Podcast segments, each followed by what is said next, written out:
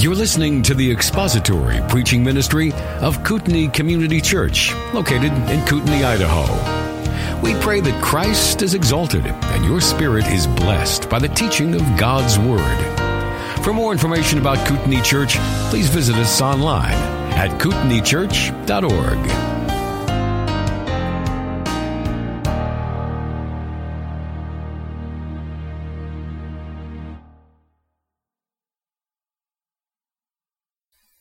Well, the promise is only as good as the one who makes it. That is a statement that is so self evidently true that I merely need to say it. I don't even have to defend it. A promise is only as good as the one who makes it. And our ruling political class proves that statement to be true every single day, does it not? Well, if God is the one who has made the promise and he is infinite in his greatness, then what can we say about the promises of God? That they are sure, that they are steadfast, that they are certain, that they are perfect, and that we can know with absolute certainty that what God has promised, He will most certainly bring to pass.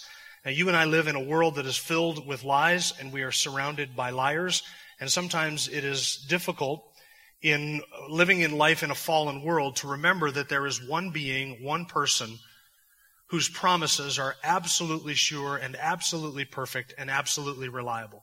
In fact, it is sometimes difficult to us, for us to remember that there is one being, our God, who cannot break a promise. It's impossible for that to happen.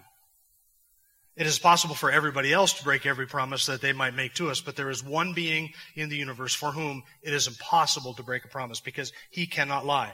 And what he has promised, he will and can most certainly bring to pass. And it is the promises of God which are the ultimate assurance of the security of the believer in Jesus Christ. And this ties in with the text that we have been looking at that describes apostates and apostasy and those who fall away. And we have been contrasting that group of people whom I am saying have, are not saved and they never have been saved. And we talked about one example of that last week. Uh, that group of people contrasted with those of whom the author in Hebrews 6 is assured of their salvation. He is certain of their salvation. And he tells them in verse 12 that they are to imitate those who through faith and patient patience inherit the promises. And now in verses 13 through 20 of chapter 6, he is describing an example of one who through faith and patience inherited the promises, and that is Abraham. And so we are commanded and encouraged in scripture to cling to Christ, to not fall away, to hold fast to him and hold fast to the confidence and assurance that we have. But ultimately, we have to remember that our holding fast to Christ is nothing more than, than something that is done in us by the power of God who enables us to persevere all the way to the end and to hold fast to Him. Our salvation, ultimately, the security of it, does not rest upon our faithfulness, but upon His faithfulness. It doesn't rest upon our power. It's not the effect of our power. We have not brought it to pass. We will not continue it. We will not bring it to pass to the very end. It is God's power who enables us and secures us and saves us all the way to the very end. So our salvation, our security rests upon His unfailing promises, his power to bring those promises to pass, and God's character and His nature, and we can most certainly trust and rely in Him and in His Word. And so it is this subject of the promises of God that is our, is our context here in verses 13 through 20. It is not our grip on Christ that holds us fast to Him.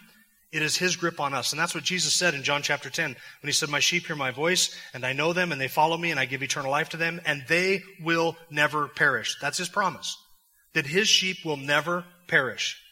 And no one will snatch them out of my hand, he says. My Father who has given them to me is greater than all, and no one is able to snatch them out of the Father's hand. I and the Father are one. So it is our Lord's grip on us that makes us safe and secure. It is our Lord's grip on us that keeps us secure in our salvation. And it is His promise that He will save and protect and preserve and raise up on the last day every last one whom the Father has given to Him. All those who are his sheep, and we are his sheep not because we believe, we, are, we believe because we are his sheep. That's John chapter 10, verse 25. He will save and secure and sanctify fully and forever and ultimately glorify every last one whom the Father has given to him, every last one for whom he has died, and every last one whom he guarantees their belief and their final perseverance all the way to the end. That is the promise of God for you, Christian. Now today we're starting verse 13.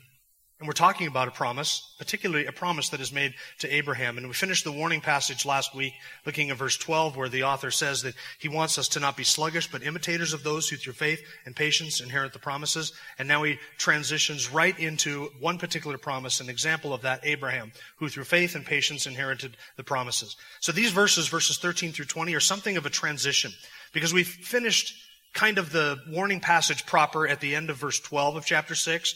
And now he wants to transition back into something that he started talking about before the warning passage. What was he describing and, and discussing before the warning passage? You remember? It was only a couple of weeks ago.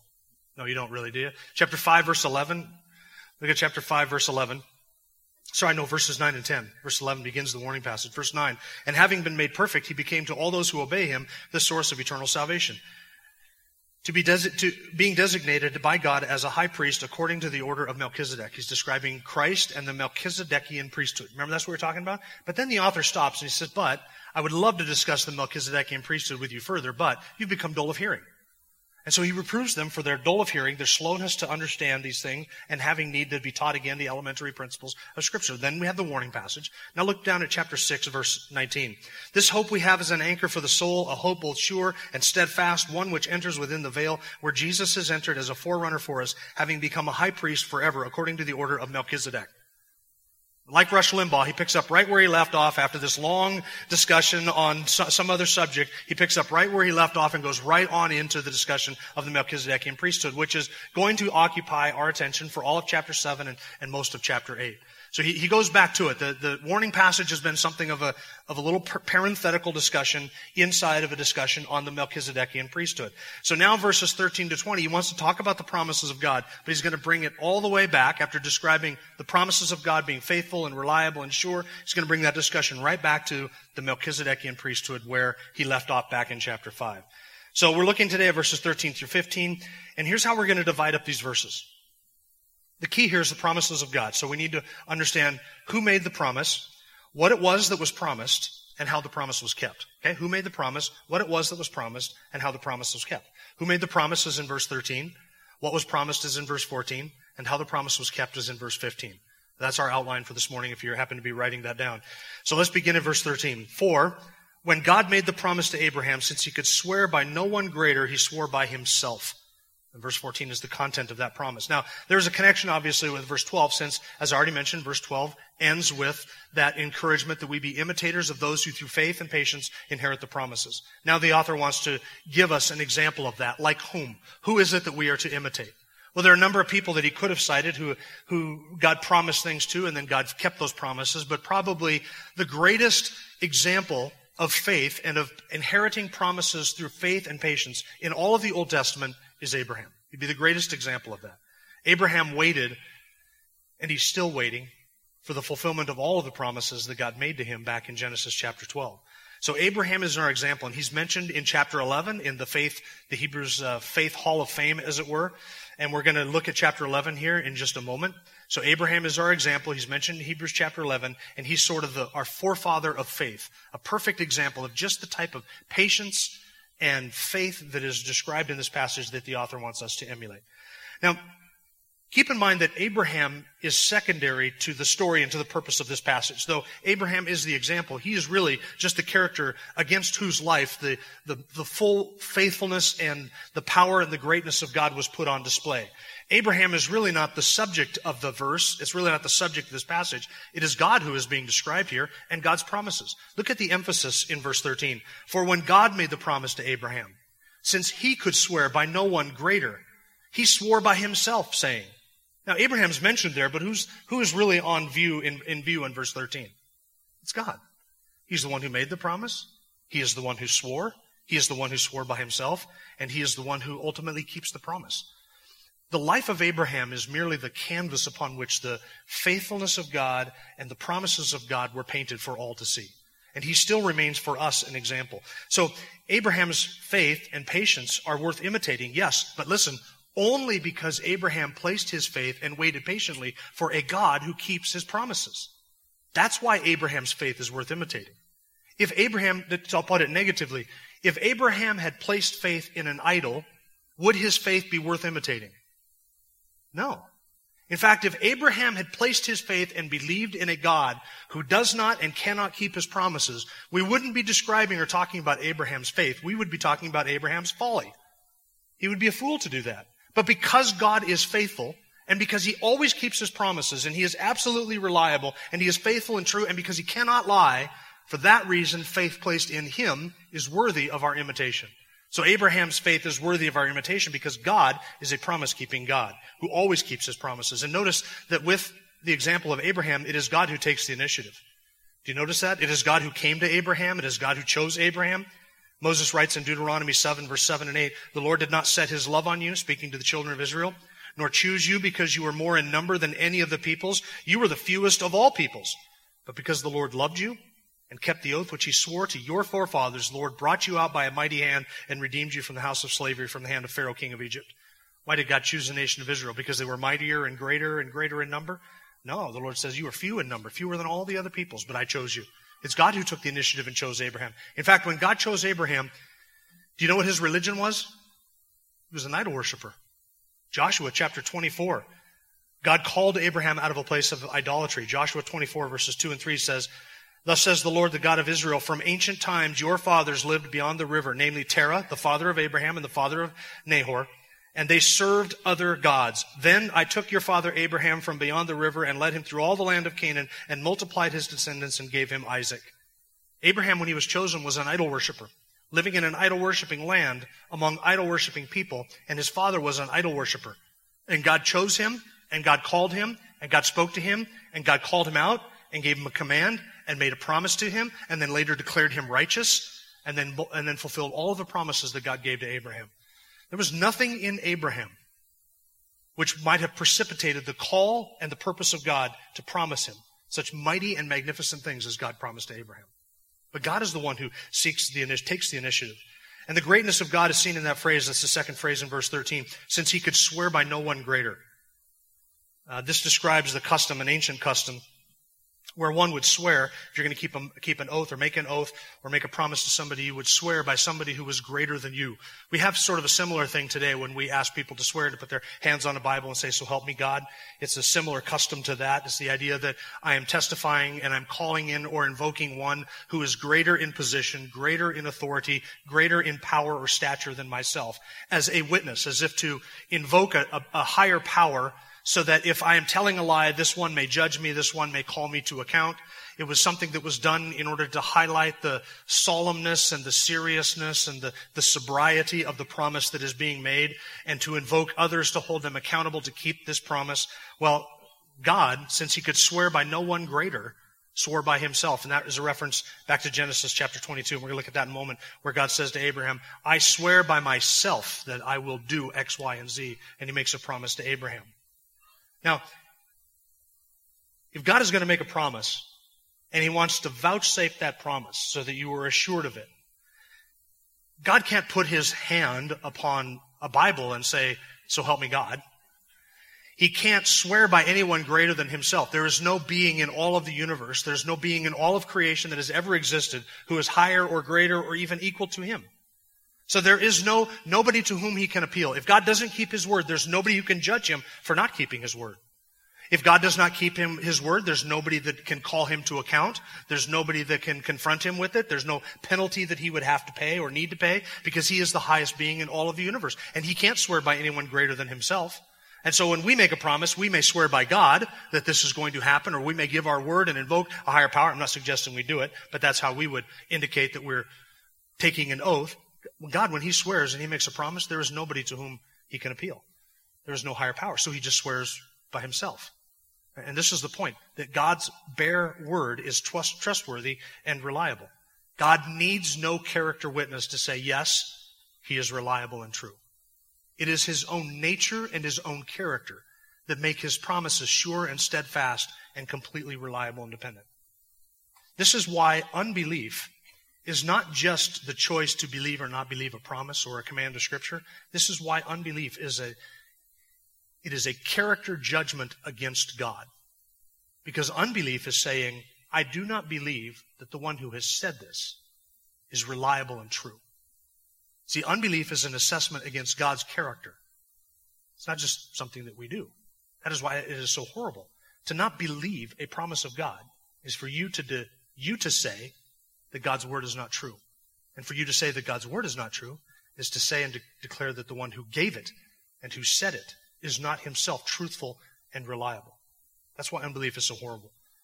That is why we talk about keeping the promises of God and loving the promises of God and knowing them and relying upon them and being imitators of those who through faith and patience inherit those promises because we we are able to with absolute certainty understand and know and believe that the promises of God are certain and true and that he will keep every last word. Why? Because his own character. It is impossible as the author says later in this passage, it is impossible for God to lie. So he always tells the truth.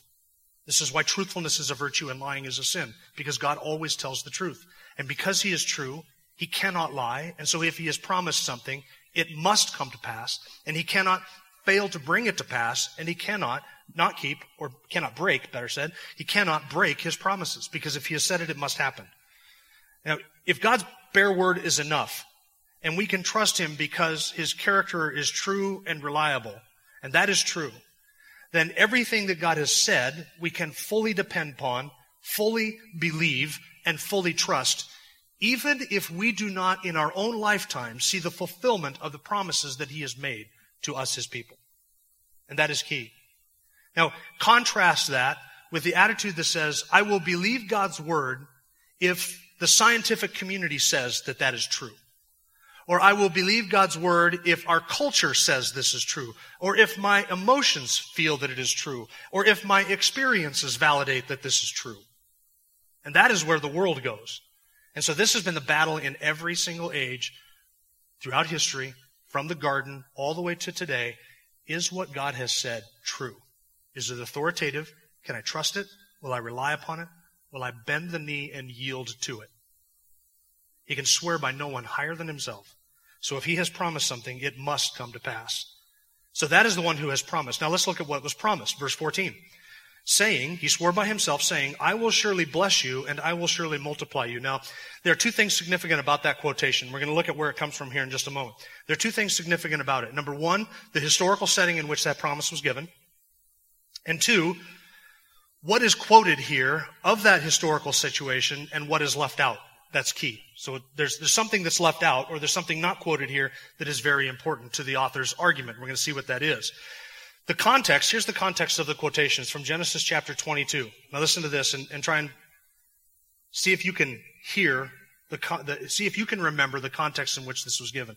Genesis 22. Then the angel of the Lord called to Abraham a second time from heaven and said, By myself I have sworn. They're swearing by himself that the author references in verse 13. By myself I have sworn, declares the Lord, because you have done this thing and have not withheld your son, your only son. Indeed, I will greatly bless you and I will greatly multiply your seed as the stars of the heavens and as the sand which is on the seashore. And your seed shall possess the gate of their enemies. In your seed all the nations of the earth shall be blessed because you have obeyed my voice.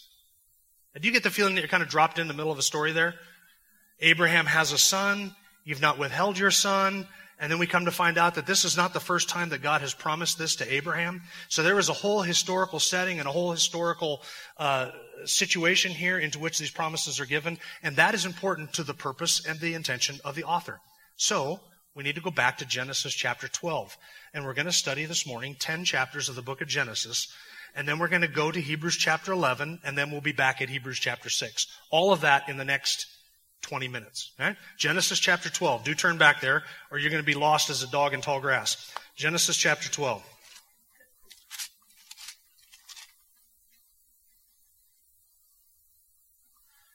I promised you 10 chapters, but I'm not promising you every word of 10 chapters. Genesis chapter 12. Verse 1.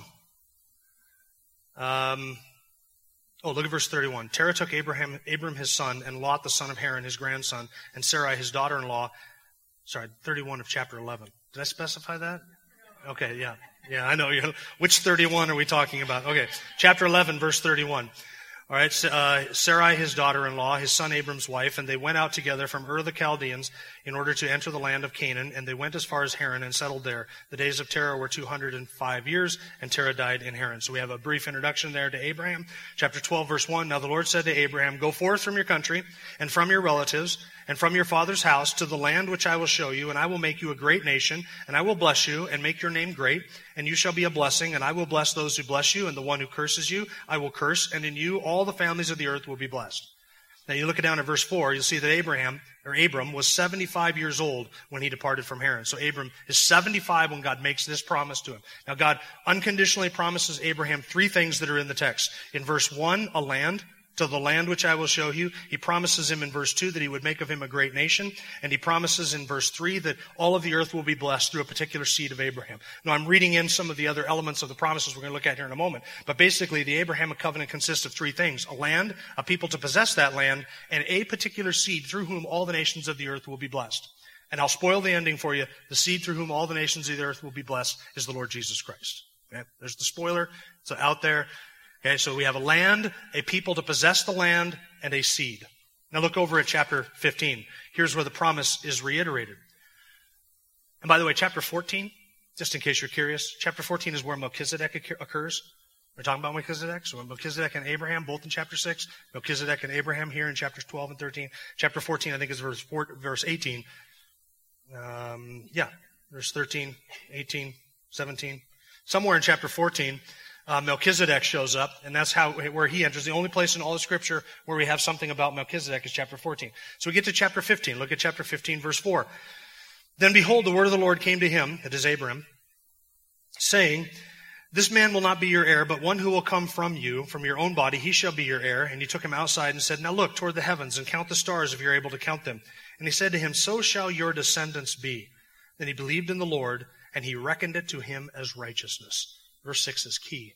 Abraham believed God, and it was credited to him as righteousness. When was Abraham declared righteous or saved? Genesis chapter 15. When God said, Look up and see the stars, all of those, your descendants will be greater than the stars of heaven. Abraham believed God, trusted in God's word, and God credited him with righteousness. That's imputed righteousness to him. Abraham was saved by faith there at that moment. Verse 6 Then he believed in the Lord, and he reckoned it to him as righteousness. And he said to him, I am the Lord who brought you up of Ur of the Chaldees to give you this land to possess. And he said, O Lord, how may I know that I will possess it? Now God brought to him these animals and God cut them in parts and put them, separated them apart from each other. And then God walked up and down amidst the, the midst of these animals and made a covenant with Abraham. In verse 12, now when the sun was going down, a deep sleep fell upon Abram and behold, terror and great darkness fell upon him. God said to Abram, know for certain that your descendants will be strangers in a land that is not theirs. There they will be enslaved and oppressed 400 years, but I will also judge the nation whom they will serve. And afterward they will come out with many possessions. As for you, you shall go to your fathers and peace. You'll be buried in a good old age, at a good old age. Then in the fourth generation, they will return here, for the iniquity of the Amorite is not yet complete. Then look at verse 18. On that day, the Lord made a covenant with Abraham, saying, To your descendants I have given this land, from the river of Egypt as far as the great river, the river Euphrates. Now God, in chapter 15, reiterated the terms of the covenant. He promised him in verse 5 a nation, many descendants. He promised him in verse 7 the land to possess. So he re- reiterates the promise of the land, and key in verse chapter 15 is this reiterated promise of the land. See, when God made the covenant with Abraham, God swore to Abraham by himself. He didn't ask anything of Abraham. He made that covenant, split those animals apart, and, and ratified this covenant with blood, and he made it a unilateral, unconditional covenant with Abraham. I will give you a people, and I will give you a land. And this will be the possession of you and your people forever. What part did Abraham have in that agreement that God made with him? He was sleeping at the time. This is how unconditional the promise was of God. A deep sleep fell upon him, and God made himself the covenant on his own terms because God is the one who fulfilled that covenant, and God is the one who will fulfill the terms of that covenant eventually as well. Now look at chapter 17. You'll see a theme developing. Verse 17. Now, when Abram was 99 years old, hold on a second. What was the last age we saw Abraham back in chapter 12? 75. Now, I went to public school, but I can still do that math pretty easy. The 99 and 75, that's roughly a quarter of a century. That's 25 years. 24, I know. The 24, 25 years that Abraham has waited. Still no son. Still no land. Still no seed. Still no apparent f- fulfillment to that promise. 25 years. You see why he is an example of faith and patience? 25 years. He has waited. Chapter 17, verse 1. The Lord appeared to Abram and said to him, I am God Almighty. Walk before me and be blameless. I will establish my covenant between me and you, and I will multiply you exceedingly. This is the promise of a nation, reiterated again. Abraham fell on his face, and God talked with him, saying, As for me, behold, my covenant is with you, and you will be a father of a multitude of nations. No longer shall your name be Abram, but your name shall be Abraham, for I have made you the father of a multitude of nations. I have made you, past tense. See the promise of God? I have made you the father of many nations. And Abraham could look at his descendants, and how many did he have? Zero. And God has already declared, this is what I have already made of you, past tense, the father of many nations. How certain is God that he will fulfill his word? How certain could Abraham be that he would fulfill his word? Now look at verse 6. I will make you exceedingly fruitful. I will make nations of you, and kings will come from you. I will establish my covenant between me and you and your descendants after you throughout their generations for an everlasting covenant to be God to you and to your descendants after you. I will give you and to your descendants after you the land of your sojournings, all the land of Canaan, for an everlasting possession. I will be their God. Verse 16, he speaks in chapter 17, verse 16, he speaks of Sarah. I will bless her, and indeed I will give you a son by her. Then I will bless her, and she shall be a mother of nations. Kings of peoples will come from her. Verse 21. But my covenant I will establish with Isaac, whom Sarah will bear to you at this season next year. So he's 99 years old, and God says at this time next year, Abraham would be what? Public school students help me out? 100 years old, right? Still 25 years from the giving of the promise to the fulfilling of the promise. Next year at this time, you'll be 100 years old, and I will give you a son, and you'll call him Isaac. Then look at chapter 18, verse 9. And they said to him, Where is Sarah your wife? And he said, There in the tent. And he said, I will surely return to you at this time next year, and behold, Sarah your wife will have a son. And when is this fulfilled? Look over chapter 21. Then the Lord took note of Sarah, as he had said. See what the author of Genesis, what Moses is trying to tell us? God has been promising and promising and promising and promising, and here we are, 25 years after the promise was made. Then the Lord took note of Sarah, as he had said. The Lord did for Sarah as he had promised. So Sarah conceived and bore a son to Abraham in his old age at the appointed time of which God had spoken to him. Three times it is mentioned. God said this and he did it. God said this and he did it. God said this and he did it. That's how certain the promises of God. Abraham waited 25 years for that. Then in chapter 22, some years later, God commands Abraham to take that son of the promise, the one he has waited 25 years for, and to take him up on a Mount Moriah and sacrifice him and offer him there as a living sacrifice to God, to kill his only son. Now, at that time, Abraham had no grandsons through Isaac. He had no grandchildren through Isaac, through whom the promise could continue. But you know the story, and I won't give you the whole thing, but Abraham goes up there with the, the, the, equipment and prepares to offer his son, and right before he does, God calls to him and provides a ram as a substitute for that, and Abraham offers the animal instead of Isaac. Look at verse 15 of chapter 22. Then the angel of the Lord called to Abraham a second time from heaven and said, By myself I have sworn. This is the passage quoted in Hebrews 6. By myself I have sworn, declares the Lord, because you have done this thing and have not withheld your son, your only son. Indeed, and here's the part quoted in Hebrews chapter 6, I will greatly bless you and I will greatly multiply your seed. Now that's where the quotation of Hebrews 6 ends, but look at the rest of the passage as the stars of the heavens and as the sea, sand which is on the seashore. And your seed shall possess the gate of their enemies. In your seed, all the nations of the earth shall be blessed. Now, I want you to notice God reiterates at this juncture the three things that he said all the way back in chapter 12. He would have nations. I will multiply your seed in verse 17. You will possess the gates of their enemies in verse 17. And you will, through you, all the nations of the earth will be blessed. A land, a people to possess the land, and ultimately one through whom all of the nations of the earth will be blessed. A land, a people, and a seed. He reiterates it all to Abraham here in chapter 22. God is the one who makes this promise, and God is the one who keeps this promise to Abraham. Now, why did God, why did God ask Abraham to offer his son, his only son, the son of promise, the one through whom all the promises be fulfilled? Why did God ask him to offer Isaac on the altar and to kill him? Was it because that, so that God could see Abraham's faith and know whether it was true or genuine? God knows that. It was so Abraham would know the nature of his faith. It's so everybody who looks at Abraham would know the nature of his faith. God was demonstrating against the backdrop of Abraham's life his own faithfulness and his promise keeping ability. And Abraham in chapter 15 believed God and it was credited to him as righteousness. Now you say, wasn't there a thing in there where he took his handmaid and had Ishmael and that really messed everything up? It did really mess everything up. Abraham did that not because he didn't believe that God would fulfill his promises, but Abraham did that because he was a little iffy on how God would fulfill his promises. Thought that that might be the method or the way by which God would fulfill his promises. But Abraham believed God would keep his promise.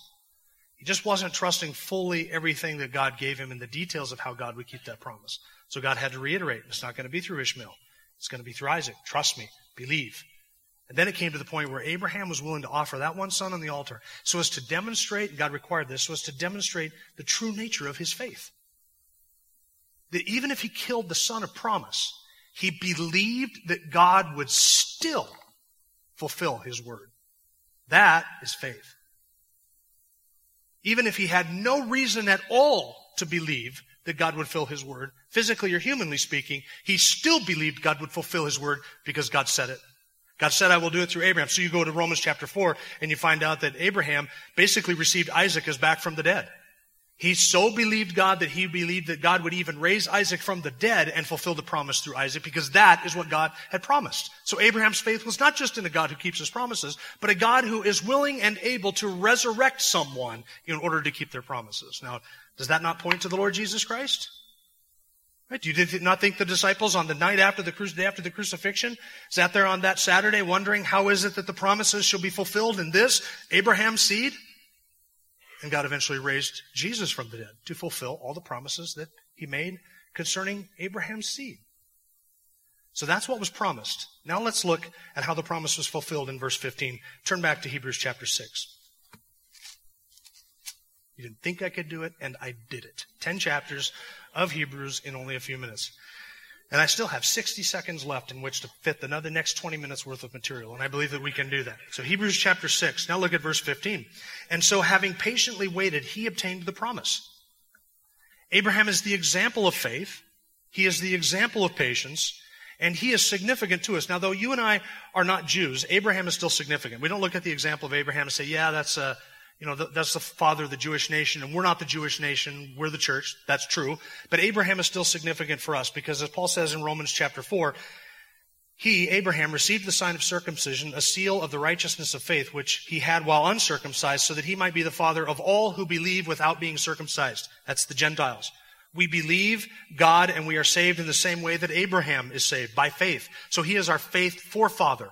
He's the one who preceded us, who demonstrates the type of faith that is to, that we are to have in a God who keeps his promises. And Abraham's faith was credited to him as righteousness. We are credited or, or, or imputed the righteousness of Jesus Christ on the same basis through faith and faith alone. And so we believe after the same fashion. So we, as Gentiles, are included into all of the promises, and we become heirs of that promise. As Paul says in Galatians chapter 3 verse 29, if you belong to Christ, then you're Abraham's descendants. Are you a Gentile and you can trace your lineage back not even to Abraham ever? That describes you. You're still Abraham's descendant, but by faith. Because all of those promises, this is the argument in the New Testament, all of those promises that were given to Abraham, the land, the seed, and the nation, all of them will be fulfilled to you because you as a Gentile who are saved on the basis of faith, just like Abraham, have been grafted into that covenant, and we all become heirs of all that was promised to Abraham 4,000 years ago. That we are the inheritance. We are the ones who inherit that. That's how fantastic God keeps his promises. That 4,000 years later, we will see that seed. We are, we are blessed through Jesus Christ, the seed of Abraham. We will someday see him take his seat on the throne of his father David and rule and reign in Jerusalem. And that kingdom in which all of the nations over the whole world will be blessed, all of that will become ours because we inherit those promises because we have believed just like Abraham believed. He obtained that promise. I want you to keep in mind what the author of Hebrews says in chapter 6 when it says he obtained the promise. I want you to look back at Hebrews chapter 11. Hebrews chapter 11, beginning at verse 8, here he is, describes Abraham again. Verse 8 By faith, Abraham, when he was called, obeyed by going out of the place which he was to receive for an inheritance, and he went out not knowing where he was going. By faith, he lived as an alien in the land of promise, as in a foreign land, dwelling in tents with Isaac and Jacob, fellow heirs of the same promise. For he was looking for the city which has foundations, whose architect and builder is God. By faith, even Sarah herself received ability to conceive, even beyond the proper time of life, since she considered him faithful who had promised. Therefore, there was born even of one man, and him as good as dead, and that as of many descendants as the stars of heaven in number, and innumerable as the sand which is by the seashore. Verse 13. All these died in faith. Who's the these of verse 13? Who have we talked about? Abraham, Isaac, Jacob, and Sarah, right? All of them died in faith. Look at verse 13. Without receiving the promises. Whoa. Hold on a second. Chapter 6 says Abraham received the promise. Chapter 11 says he did not receive the promise, but died in faith without receiving the promises. Is that a contradiction in the Scripture? This is the part where I would love to just say, we'll talk about that next week and answer that next week. But I don't have enough left over for all of next week. So, and by the way, Dave's going to be preaching next week, so that, that wouldn't work for me to jump up here and take Dave's glory from him like that. Is that a contradiction of scripture? No, Dave's just give me a head. Yeah, no, go ahead. Is that a contradiction of scripture? Hebrews chapter 6 says he received the promise, obtained the promise. Hebrews chapter 11 says he died in faith without inheriting the promise. How do you resolve that? It's very simple. Chapter 6 and chapter 11 are describing two different aspects of the same promise. What was Abraham promised? Three things a land, a multitude that would come from him, and the seed of the Lord Jesus Christ. Now, there is something that Abraham did obtain a promise to. What was it? Only one of those three things. He saw his descendant, Isaac, the one through whom the promise would come. He never saw or took possession of the land, and neither did Isaac, and neither did Jacob, and neither did any of Jacob's 12 sons. That took 400 years before that would happen. But he did see Isaac. So why does the author of Hebrews only quote part of what we saw in Genesis chapter 22? Because what he is describing in Genesis chapter 22 is the fact that God fulfilled his promise with Isaac. In chapter 6, the author of Hebrews is looking specifically at that one promise that God made, one aspect of it, one particular promise. You will see Isaac through whom you will have a multitude of people come. Uh, nations will come from you, and it would be through Isaac. And Abraham believed and he saw the fulfillment of that. He waited 25 years and he saw the fulfillment of that aspect of the promise. But did Abraham ever see the fulfillment of the promise to receive the land? He never did in his time. Nor did he ever see the birth of the Lord Jesus Christ. So that is the answer to that. How and when was that promise fulfilled? He, he obtained the one promise, the son. But all of the rest of it, Abraham never saw. He died in faith, having never received the land or the birth of the Messiah, the seed through whom all of the nations of the earth would be blessed. And by the way, today, not all of the promises have still yet been fulfilled to Abraham. There's still more promises to come. More aspects of that covenant that have not yet been fulfilled. We, we saw some of it happen after 25 years. God gave him the son, fulfilled that promise, but Abraham never saw the multitude that would come from him. Abraham died before he ever saw his, his descendants as the sands of the seashore. He saw Isaac, but he never saw his descendants as, as the sands of the seashore. And it took 400 years after that, almost half a millennia, before his descendants came into the land of promise. And then God fulfilled the promise for the land. It was another 2,000 years after Abraham before God fulfilled the promise with the birth of the Messiah, the seed through whom all the nations of the earth would be blessed. And you know what we're waiting for today? What we're waiting for today is for the gates, the, the Israelites to possess the gates of their enemies and to inherit all of the land that was promised to them. Israel has never occupied all that was given to them. Never. In fact, they have never occupied all that was promised to them in such a way as to possess the gates of their enemies and to have one rule and reign that seed through whom all those nations under him would be blessed. That promise has never been fulfilled. And here we are 4,000 years later, waiting for God to fulfill yet more of his promise to Abraham. Now I ask you, is God able to do that? You say 25 years is a long ways to wait. 4,000 years is a long ways, a long time to wait, isn't it? And we still wait, and we still know, and we still believe that just as certainly as God fulfilled his promise and gave Abraham Isaac, he will also give to Israel all that he has promised to Israel. They will possess the gates of their enemies. And it is no more difficult for God to fulfill a promise after 25 years or after 4,000 years than it is after 25 years. No more difficult to Him. He cannot break his word. He knows exactly how every last detail of history is going to be fulfilled. And here's the point of, of all of this Abraham obtained the promise, and he waited in faith and patience. Now, listen, Christian, life assaults us with all kinds of opportunities to doubt the promises of God. We wonder, is God really able to work all this out for my good? Is God really able, with His wisdom and His power, to make good come out of this, to, to help me through this, to get me through this, to see me through to the end, to keep me from apostatizing, to hold me safe and secure? Is He really able to fulfill all that He has promised to me and ultimately to give me glorification and eternal life? Is God able to do that? We, we are constantly assaulted in, in a world filled with lies. We are constantly assaulted with the temptation to not believe that what God has promised will actually come to pass. As we see in today and in the years ahead, a massive apostasy amongst believers in the church in the United States that we talked about last week. As we see that, and we see people turning away from the faith and walking away from the faith, and things getting worse and worse and darker and darker, we're going to be more and more tempted to wonder is God really in control? Is He really able to make all of this come to pass just as He has promised? Is He really able to keep me safe and secure all the way to the very end and to keep me from stumbling and to present me faultless with exceeding joy before His throne, blameless on that day? Is God really able to do that? And to the answer to that, without a question, without a shadow of a doubt, is yes, God is able to do that. So, how safe are you, Christian? Is it possible for a believer to perish? To end up in hell? For your Savior to lose you? When He has promised that if you believe in Him, you have passed from death into life, you've been transferred from the kingdom of Satan into the kingdom of God? When the Savior Himself has promised that all whom the Father has given to me back in eternity past will come to him and he will gather them all in and he will save them. They will believe. They will come to him. He will not cast any of them out. He will save them and then he will secure them. And then he has promised, for this reason I have come down from heaven, not to do my own will, but the will of him who sent me. And this is the will of him who sent me, that of all, every last single one of them that he has given to me, I lose none. That is the Father's will. That is what the Son has absolutely promised to fulfill, and He will keep that word. And if He loses one, Joshua Harris or you, if He loses one who has believed upon Him, then Christ has failed to do the will of the Father.